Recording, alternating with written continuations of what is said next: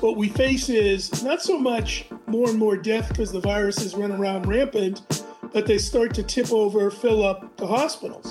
We're not built to handle a giant pandemic over and over and over again in our ICUs and in the ERs. So the real problem there is you want to get vaccinated so that you don't fill the hospitals. That was Dr. Arthur Caplan, professor of bioethics at New York University's Langone Medical Center, sharing his thoughts on the coronavirus, future mutations, and the ethics of vaccine mandates. Welcome to Capital Considerations, the market and economic podcast that's fully invested in your success. I'm your host, Tony Roth, Chief Investment Officer of Wilmington Trust. I'm sure many of you, like me, are returning from a nice summer someplace, maybe even a vacation, and preparing to head back to real life, whether that be work or school.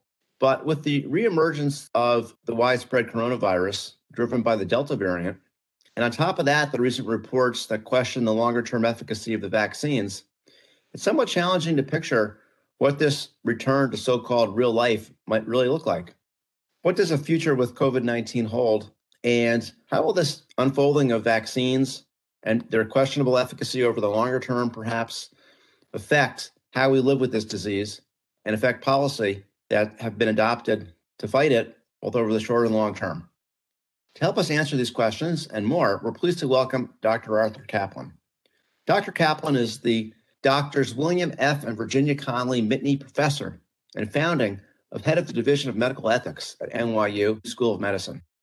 Prior to coming to NYU, Professor Caplan created the Center for Bioethics and the Department of Medical Ethics at the University of Pennsylvania. He advises major medical institutions across the country and internationally, including the U.S. Department of Defense and the World Health Organization. Dr. Caplan has numerous academic papers and books, including a recent one, Vaccination Ethics and Policy.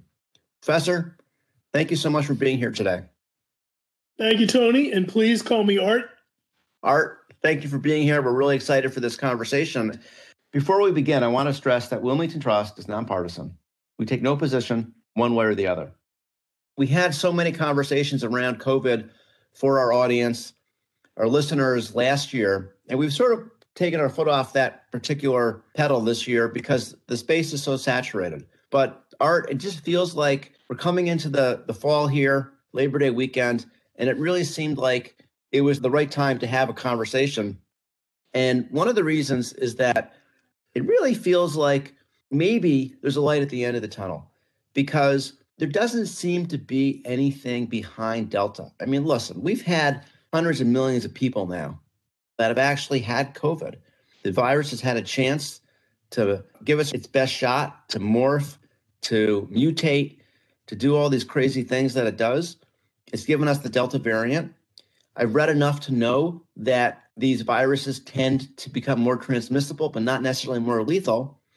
And so it sort of feels like with the number of people that have been vaccinated, over 50% now of our total population fully vaccinated, and, and we're going to be having more people added to those rolls. And then on top of that, folks that have had the virus, we've got to be close to herd immunity. And if we don't get another variant that's more lethal, maybe we're going to be out of this thing soon. So, where do you see us right now in terms of the permanence or the durability of this public health crisis? Well, I think, as is sometimes said, you're fishing for compliments. In this case, fishing for some good news. And I think you're partly right. We have had a lot of natural in- infection building natural immunity. Fair number of people are vaccinated, and those are all to the good. But not quite there yet.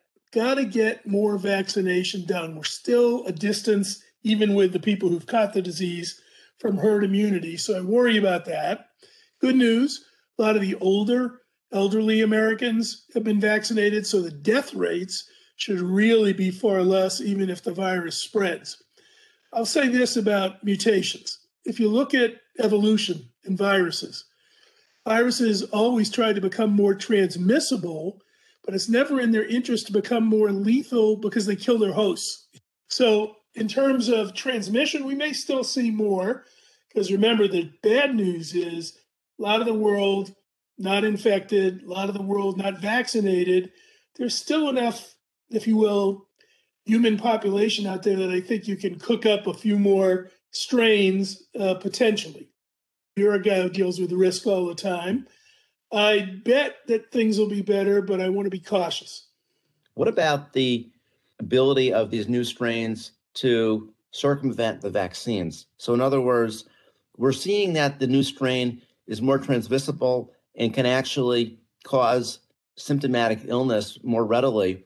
That is the Delta variant, but not severe illness. Do you think that to the extent we get new strains that that again may be more transmissible, but unlikely to cause more severe illness or death than what we've seen so far? I think there I'll go with that. I think we're likely to see, if you're betting, easier transmission, more mutations that make it easier for the virus to spread. Viruses love those kinds of mutations. But I do think it's harder for them for the reason I just said don't like to kill all your hosts to evolve, uh, if you will, more lethal, nastier strains. That can happen but they're really rare in viral evolution. So, yeah, I do think we may see more contagion, more cases of people with moderate illness, more cases of people we could treat in the hospital and get them better, not just have them die because their lungs really fail or the virus just shuts down their entire uh, organic function. So, yes, I think we may have gotten as bad as it's going to get on lethality, mm, still could get more on transmissibility. So it really does sound like the key to our getting on top of the situation are vaccines on an individual level. We each want to be vaccinated because we don't want to die and get seriously ill. And we've just sort of established, we'll talk more about the permanence or the durability of the vaccines. Can you talk to us about why the vaccines are so important in terms of getting this thing under control as a community of people globally? Well, look, there's still a lot of people unvaccinated around the world. If transmissible, high transmission viruses get into those populations, they really could get racked with uh, a lot of sick people, and they don't have the hospitals, antibodies, experts to do much about it. So their death tolls would be worse, not because the virus is worse, but they don't have the safety net healthcare system. So that that's a risk. Here, or in the developed world, Japan, Europe, what we face is not so much more and more death because the viruses run around rampant, but they start to tip over, fill up the hospitals. So even as we learn how to do better in combating the virus, whether it's giving you some antibodies or operating uh, ventilation in the right way so we actually get your lungs time to recover, we're not built to handle a giant pandemic over and over and over again in our ICUs and in the ERs. So the real problem there is you want to get vaccinated so that you don't fill the hospitals, not so much with people who are doomed to die. I think we could do better, but they may be there two weeks, three weeks, four weeks. Meanwhile, you have a heart attack, you have cancer, you have ALS. You can't get in there. So that's where the community mindedness really starts to show. So there's really three levels that I can think of right off the top of my head, and I'm sure there are more reasons to get vaccinated that even extend beyond our own personal survivability. One is to be able to have a health system that's actually available uh, for other types of needs. Second is the need to have a world where at some point the virus doesn't have as many hosts to create new strains and then lastly, which is more in my area, we clearly see very significant supply chain disruption that's leading to inflation and economic risk. And to the extent that we continue to see periodic and rolling shutdowns in supply chains around the world, that is building as a risk, both on the inflation side uh, and the consumption side. One of the things, Art, that I have found to be really interesting is that in my short life of 54 years, I would say this is one of the greatest crises the world has faced. And it would seem that hesitancy is probably lower in many places around the world, most of the places around the world than it is than it is here. And given the nature of that crisis, why wouldn't we say, hey, Pfizer and Moderna, this is really, you know, your strike zone. Why aren't we being pushed harder, frankly, by other countries around the world to give the recipe to everyone? And by the way, it's in our interest to do so. Absolutely. It's prudent. You know, I have a nephew. He went out to buy a used car. There aren't any. Parts are short on a lot of automobiles. Toyota, I saw, had just shut down production. So these economic reverberations of supply line disruption are serious. They cause problems too, by the way, mental health issues. Unemployment is never good for health, never. People lose health insurance. They don't go to the doctor. They try to ride out symptoms. It's never a good thing. So, granting that problem, it does seem to me that what we ought to do is figure out ways to get more vaccine overseas. Sadly, I don't think it's by giving away the secret formula. I could give the secret formula to the Ivory Coast or to uh, Gambia, and they got no factory and they have no skilled personnel. They don't even have refrigeration. I've got to give them the tools to make the stuff.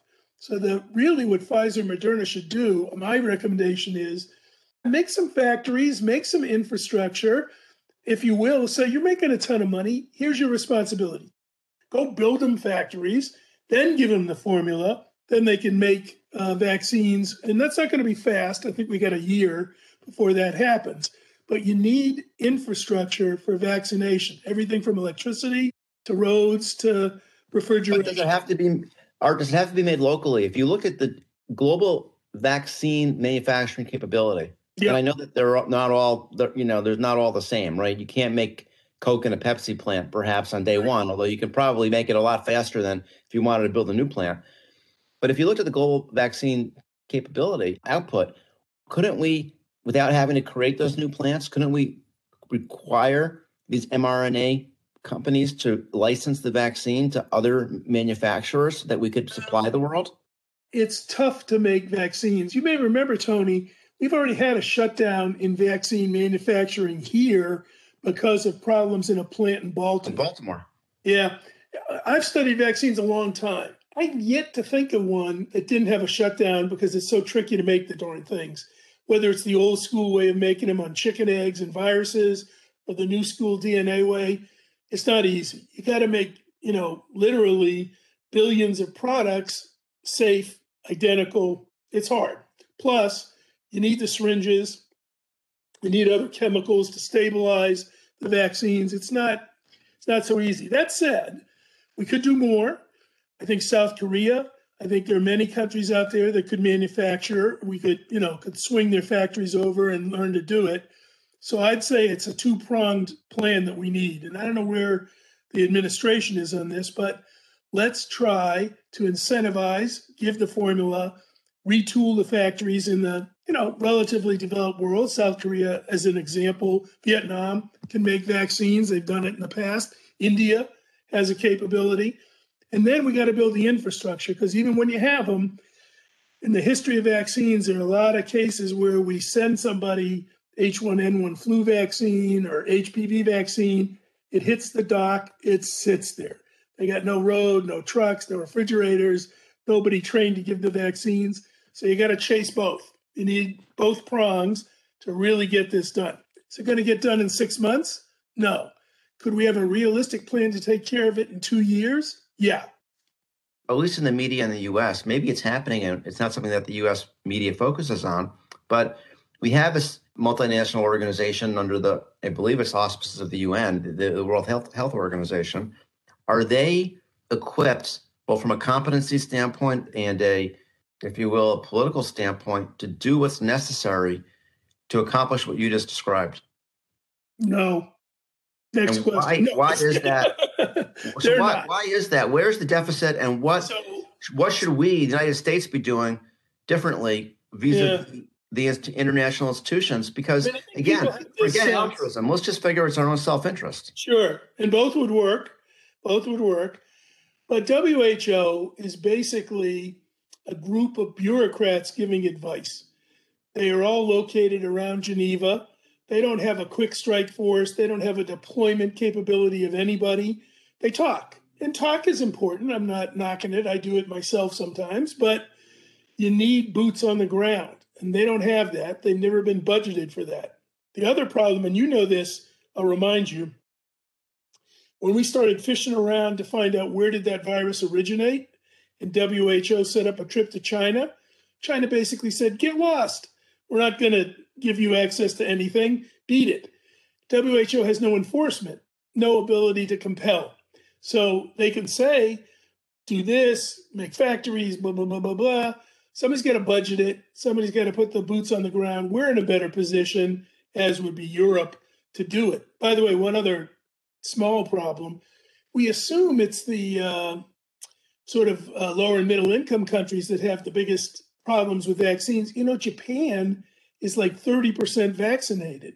They have an anti vaccine culture that's been around there for, I don't know, 40 years. We haven't cracked it. It's a real problem. It's a very populous place. So, what I'm saying is, there are some countries near us, Mexico, Haiti, they need a lot of uh, uh, help in terms of not only getting the vaccine, but overcoming their cultural hesitancy to taking vaccine. So, when you look at the landscape, are we as a leader doing enough? We were obviously instrumental in developing these vaccines. Are we doing enough given our historic position in the world? Are we letting the world down? Are we letting ourselves down by being too focused inwardly? What are your thoughts around the more pressing question on using output for booster shots instead of diverting that to other countries that haven't had any inoculation yet? What's your scientific opinion on that? Well, first, let's start with my bitter cynicism. Nobody ever failed to get elected in the US for not providing lots of vaccine to Gambia. I mean, literally, domestic politics gets driven by a short term I think, distorted view of self interest. And we've said it here a couple of times. Even if you want to write off the world and say, well, if they die, they die, not my problem, I'm in Fortress America, it's in your interest to go knock this vaccine out to drive it down to tolerability levels. I haven't seen that in the Biden administration. I didn't see it with Trump. Um, Trump pushed vaccines hard, but he never pushed hard to get them overseas. And I have to say, I don't see Biden doing much of that either. So We've let down the world, but we're letting down our self interest. I don't want to have another podcast with you in a year where we're kicking around the same issues about how come we haven't vaccinated Africa or Haiti or many other places to get this thing uh, down to a tolerable level. In terms of boosters, so here's my thinking many vaccines require three shots think Tony, you're familiar with the HPV vaccine for cervical cancer. Of course, yep. That's a three-shot vaccine spread out over, I believe, 18 months. Hepatitis B, three-shot vaccine. I'm old enough to have gotten a shingles vaccine, two shots. A lot of vaccines require three shots to get serious immunity. I don't think we're really talking about boosters. I think what we're talking about and what we found out with the uh, COVID vaccines is that they're three shots and they have to be spaced out more to get maximum big boost immunity. I was just looking at some papers actually this week that showed the bigger the interval between the first and the second shot, the more immunity you got. They just didn't test them that way, but we're learning that. Some European countries delayed the second shot, and data's flying in that makes it clear that a third shot really kicks immunity. So I'm not sure it's a booster. I think what the world is going to need is three shots when it's at least uh, Moderna or Pfizer that they're dealing with. Do we have to do the three shots? Yeah, because that's what makes the thing work. And what do I mean by makes the thing work? Makes the immunity huge so you can fight off all strains and last, let's say, two years, three years. You're not running around, you know, really having to uh, use boosters, uh, say, every nine months.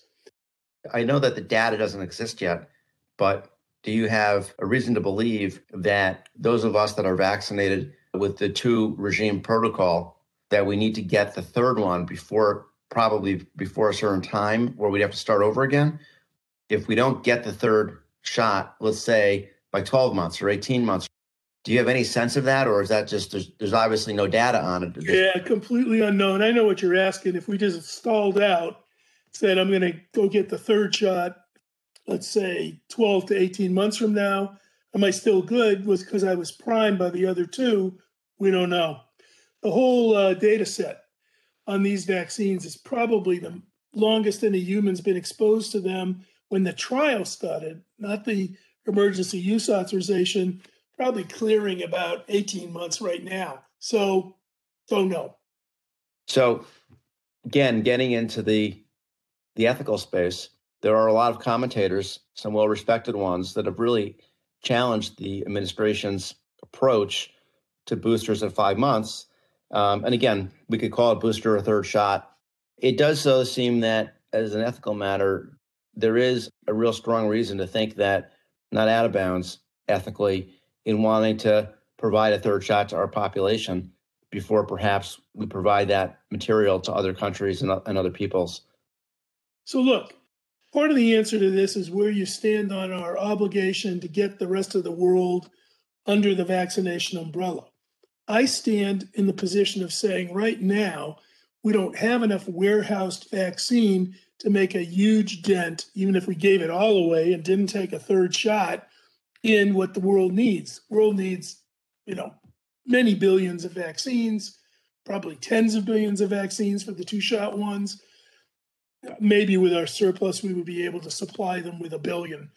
It's not going to make any difference. We got to figure out a path that is build infrastructure, build factories, convert them over, and share the formula.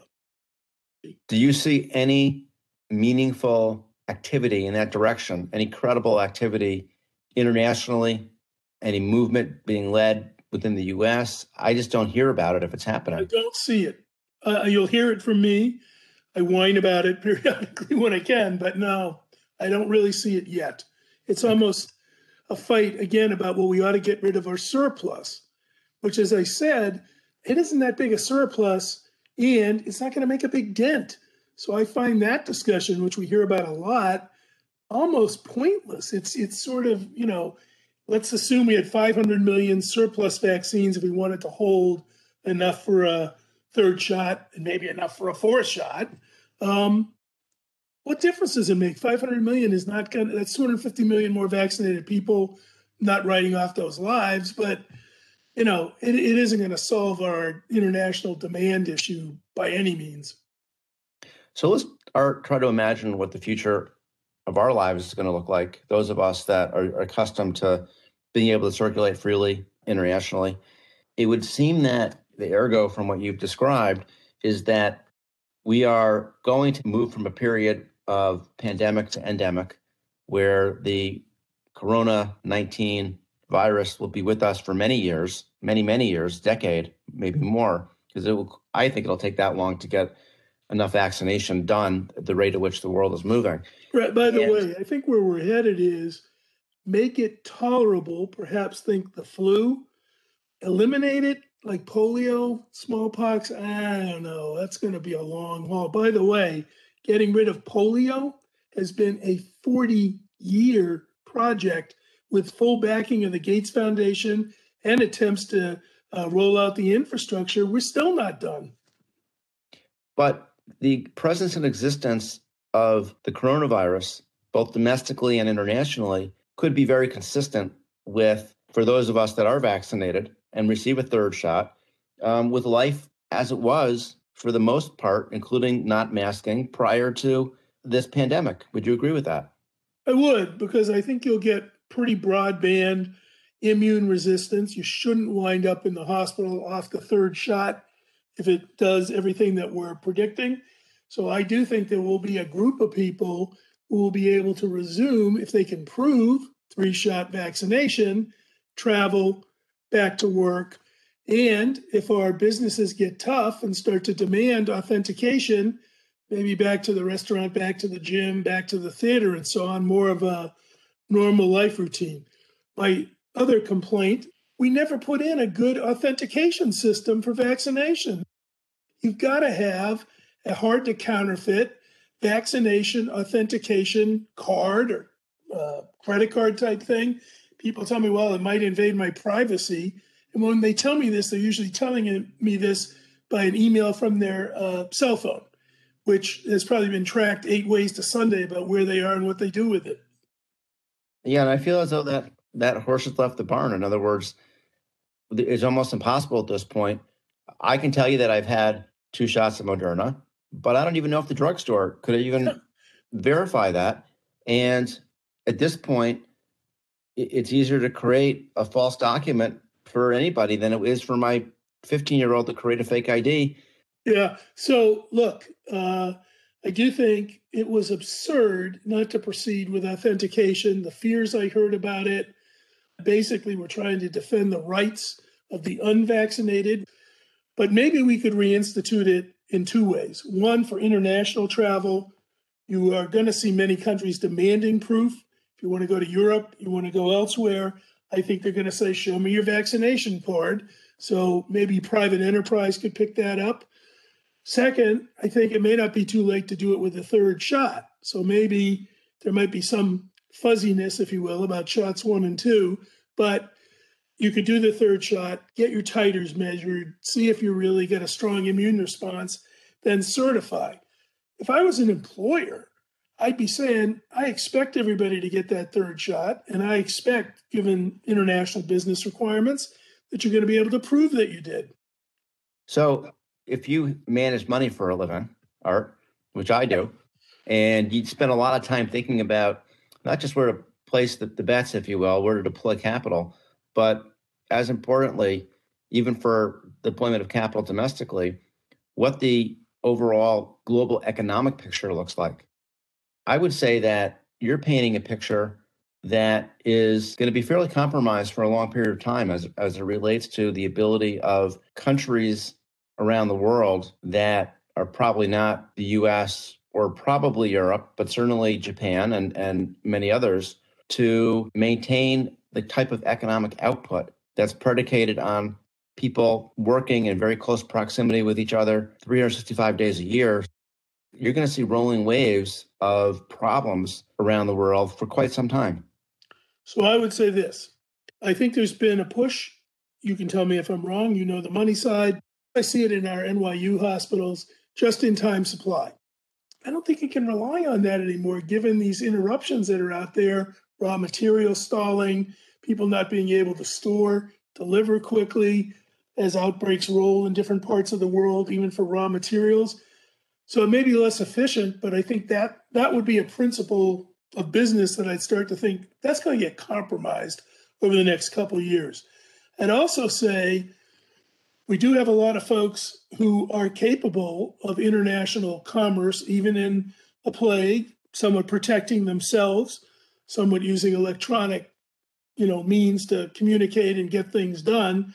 So to me, it depends on the uh, industry, if you will. See some industries really being able to sail right along, container ships, the muscle part of the economy. I worry about that more. Let's switch our focus a bit we've covered a lot of science and we've made a lot of predictions around what could happen, how this could unfold from a public health standpoint. But let's talk about uh, some societal challenges that we face. And I want to remind our listeners that none of this is meant to be judgmental from a political standpoint. We're just trying to understand the facts. So we have a lot of people in the society that don't want to take vaccines and, that are refusing to take vaccines what kind of consequences should they suffer, if you will, by not taking a vaccine, by being unwilling to take a vaccine? Should they be permitted to show up at the workplace and mix with the majority of their peers that are vaccinated? What about school children where they're not vaccinated? They're not vaccinated just because their parents have chosen not to get them vaccinated. Should they be required to sit out that critical developmental experience? How do you tackle those issues? So, morally, I think we've tried to persuade people to take vaccines. We even tried to incentivize them, right? Free beer, free restaurant meals, lottery, college tuition. And now we've got a lot of hardcore resistance. And I think the answer is mandates. Do I mean the vaccine police coming to your house, holding you down, putting the jab in your arm? No. But it does mean if you don't vaccinate, you're going to be restricted as to where you can go, uh, where you can work, what you can do to entertain yourself, where you can travel. Just to put it simply, if I ran a cruise ship and I would like my business to be going, you're not coming on my boat as a worker or a vacationer unless you're vaccinated. I got to retain public confidence that this place isn't going to make you sick. And uh, the only way I can do that is by a blanket vaccination rule. People have said to me, What about kids? Can they go on the cruise? I'd probably say no, not right now. I think we'll see kids vaccinated probably by January down to age five, and then we can sort of loosen that up. But morally, a good citizen should be looking out to protect the vulnerable, immunocompromised, very old, cancer, transplants, and kids. Protect them by getting vaccinated. It is harder to transmit, not impossible, but harder if you're vaccinated. Keep the hospitals from getting overwhelmed. Anybody who doesn't know what it means to be a responsible citizen just has to look at what happened in New Orleans when they had Ida on top of COVID. They, couldn't even move people out of the hospital to get them out of harm's way because the other hospitals were full of COVID patients. So, are we doing enough to get our children vaccinated quickly enough? I have a 13 year old who was 12 when she got vaccinated, and we have lots of friends that have 10 and 11 year olds that are very frustrated that those kids are not vaccinated. I know you have to draw the line someplace, but why can't we, in a rolling fashion, provide the vaccine to increasingly younger children on a more rapid basis? Because what I can tell you is that I don't know a child, and I know a lot of them, that are not having or have not had at some point serious issues of either depression or anxiety as a result of this. You know, Tony, I'm going to accept that argument because I do think we're underplaying the damage done by closing schools, even to some extent by requiring masking, which I don't think is usually burdensome, but interferes with social interaction. I live in Ridgefield, Connecticut. I was talking the other day with a teacher who runs the orchestra and band. He's not going to be able to run orchestra and band at the high school until we get a better handle on COVID. You, you know, you have to take your mask off to play the clarinet. Uh, it's just not going to happen. Uh, I'm very familiar with trying to run sports events. I'm on the NCAA COVID committee. You have to lock people up for weeks to make this happen. And it's tough on the athletes. The pros are seeing the same thing too. So there are psychosocial, mental health consequences that are big, very big. And as you said, educational development is hindered as you lose time because maybe your school gets quarantined or closed, eh, or certain activities are just can't be done. So I, I favor going year by year. Collect the data on the 11 year olds, put them in. Collect the data on the 10 year olds, put them in. Um, I think that is a reasonable strategy to go with. Interestingly enough, the problem is the younger you go, the fewer kids have been exposed to the vaccine. We're trying to recruit them now. But there are some 10 and 11 year olds, and I'll tell you one group that's out there. You'll like this. It's parents who go off to the pediatrician and say, My kid's 11, would you vaccinate him? And there are a lot of parents doing it. I hear about it. And what we've got to do is sometimes in the science end called, forget about a trial, just collect real world evidence. Just monitor some subgroup of these folks. Tell them you're going to watch them don't penalize them for going outside the recommendation. By the way, for approved products like Pfizer is now a licensed product, doctor could prescribe that tomorrow for an 11 year old legally. You don't have the. Uh, is that right? Because the, the CDC has said that you can't use it for an off use purpose. Correct. Um, and that's their, as we like to say, recommendation, but they don't practice medicine.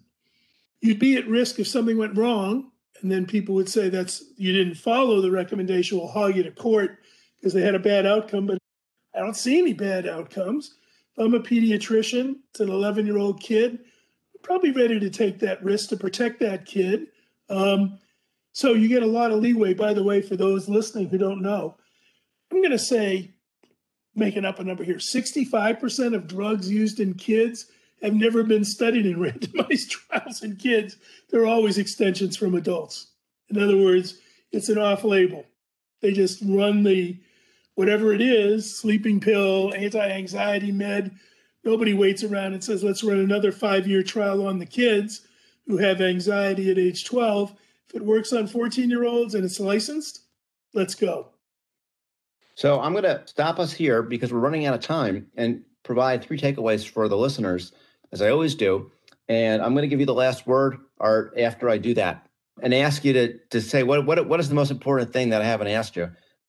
Number one is due to the vaccines and due to the very gradual increasing vaccination rate here domestically, which will go up in certain incremental bounds, if you will, when we get those kids groups approved, the US is going to be, unless we ha- come up against a very rare mutation that really messes up our outlook, we're going to be significantly better off in three months and six months than in 12 months than we are today. This is probably domestically the, the last major gasp for this public health crisis. And we're probably going to be back in a situation for those of us that have had the three shots where we can live the way we used to live domestically, at least prior to the crisis, by the end of the year, I would think. That's number one. Number two is that the vaccine mandates are critical. And it's going to take an increasing period of time for people to get comfortable with them. But ultimately, you're going to have enough people that are vaccinated that they're going to be loud enough to demand that mandates occur or they won't participate in whether it be sending their kids to school or whether it be showing up at work, et cetera, that eventually the mandates are probably going to win and become commonplace. And they're going to be very important in the first takeaway, I think, which is getting enough vaccinations domestically to get back to normal. But the third takeaway is that it's going to take a much longer period of time to get the vaccines broadly enough distributed internationally to be able to provide many areas of the world with the same privileges that I just described that we'll have soon. And that means that, that the, the bug is going to be endemic globally for a very long time.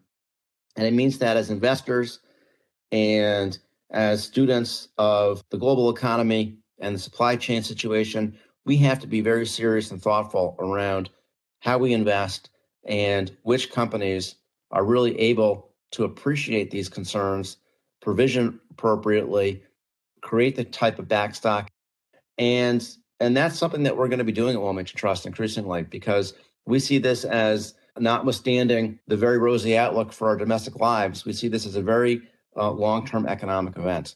So, with that, our what's the one thing that you'd like to say that we didn't ask you about for our audience today? Okay, I'll accept those highlights enthusiastically. except the first one. I'm going to say next spring for the third shot rollout and impact. I don't think we'll get it by the end of the year. That's fast. We're already into September. Got to vaccinate a lot of folks with the third shot and pick up the uh, recalcitrant. So there I might quibble. One thing you didn't ask, and one thing to think about that's fun, you know, there are 33 vaccines in stage three or phase three trials. There may be some better ones out there that can do it in one shot, don't need as much refrigeration, don't need uh, uh, as much handling, if you will, to get them done. Some of them may even be inhalable, gets past a lot of the phobia that people have sometimes about needles. Are we going to give up on the rest of them, or is there a possibility that we can still try some of these vaccines, maybe in some of those other countries that don't have any, and advance vaccine uh, effectiveness more? Moderna, Pfizer, Janssen, kudos. They move fast, they work, great efficacy, pretty good safety, but they're not perfect. Maybe there's some stuff out there that's better. Well, it's interesting because there's obviously not going to be anyone to give those vaccines to here domestically. Everyone will either have been vaccinated or won't want the vaccine. And so at that point, these companies that have spent the resources to develop those vaccines, it's going to be tough to find the path to understand how they're going to be economically motivated to do those things that you just described. The market may need a little kick, whether it's the Gates Foundation or the Japanese underwriting their. I don't know, but it would be sad if we got stuck with the first-in-class vaccines, thinking they're wonderful and they're warp speed and they did all this, you know, good. But you know what? There were even better ones, and we never got to them. Thank you so much, Art, for joining us today. And thanks to our listeners for joining. You can keep up with Dr. Caplan on Twitter at Arthur Caplan for his thoughts on healthcare and bioethics and his day to day comments on headline stories. I encourage you all to visit wilmingtontrust.com for a roundup of our investment and planning ideas. You can subscribe to Capital Considerations on Apple Podcasts, Spotify, Stitcher, or your favorite podcast channel to ensure you get updates on future episodes. Thank you again for listening. This podcast is for information purposes only and is not intended as an offer or solicitation for the sale of any financial product or service or recommendation or determination that any investment strategy is suitable for a specific investor. Investors should seek financial advice regarding the suitability of any investment strategy based on the investor's objectives, financial situation, and particular needs. The information on Wilmington Trust's capital considerations with Tony Roth has been obtained from sources believed to be reliable, but its accuracy and completeness are not guaranteed. The opinions, estimates, and projections constitute the judgment of Wilmington Trust as of the date of this podcast and are subject to change without notice. Wilmington Trust is not authorized to and does not provide legal or tax advice. Our advice and recommendations provided to you is illustrative only and subject to the opinions and advice of your own attorney, tax advisor, or other professional advisor. Diversification does not ensure a profit or guarantee against a loss. There is no assurance that any investment strategy will be successful. Past performance cannot guarantee future results. Investing involves a risk, and you may incur a profit or a loss. Any reference to company names mentioned in the podcast should not be constructed as investment advice or investment recommendations of those companies. Facts and views presented in this report have not been reviewed by and may not reflect information known to professionals in other business areas of Wilmington Trust or M&T Bank and may provide to seek to provide financial services to entities referred to in this report. M&T Bank and Wilmington Trust have established information barriers between their various business groups. As a result, M&T Bank and Wilmington Trust do not disclose certain client relationships or compensation received from such entities in their reports. Investment products are not insured by the FDIC or any other governmental agency, are not deposits of or other obligations of or guaranteed by Wilmington Trust, M&T Bank, or any other bank or entity, and are subject to risk, including a possible loss of the principal amount invested. Wilmington Trust is a registered service mark used in connection with various fiduciary and non-fiduciary services offered by certain subsidiaries of M&T Bank Corporation, including, but not limited to, Manufacturers and Traders Trust Company, M&T Bank, Wilmington Trust Company, WTC, operating in Delaware only, Wilmington Trust NA, WTNA, Wilmington Trust Investment Advisors Inc., WTIA, Wilmington Funds Management Corporation, WFMC, and Wilmington Trust Investment Management LLC, WTIM. Such services include trustee, custodial agency, investment management, and other services. International corporate and institutional services are offered through M&T Bank Corporation's international subsidiaries. Loans, credit cards, retail and business deposits, and other business and personal banking services and products are offered by M&T Bank, member FDIC. 2021 M&T Bank Corporation and its subsidiaries, all rights reserved. Private market investments are only available to investors that meet the U.S. Securities and Exchange Commission's definitions of qualified purchaser and accredited investor.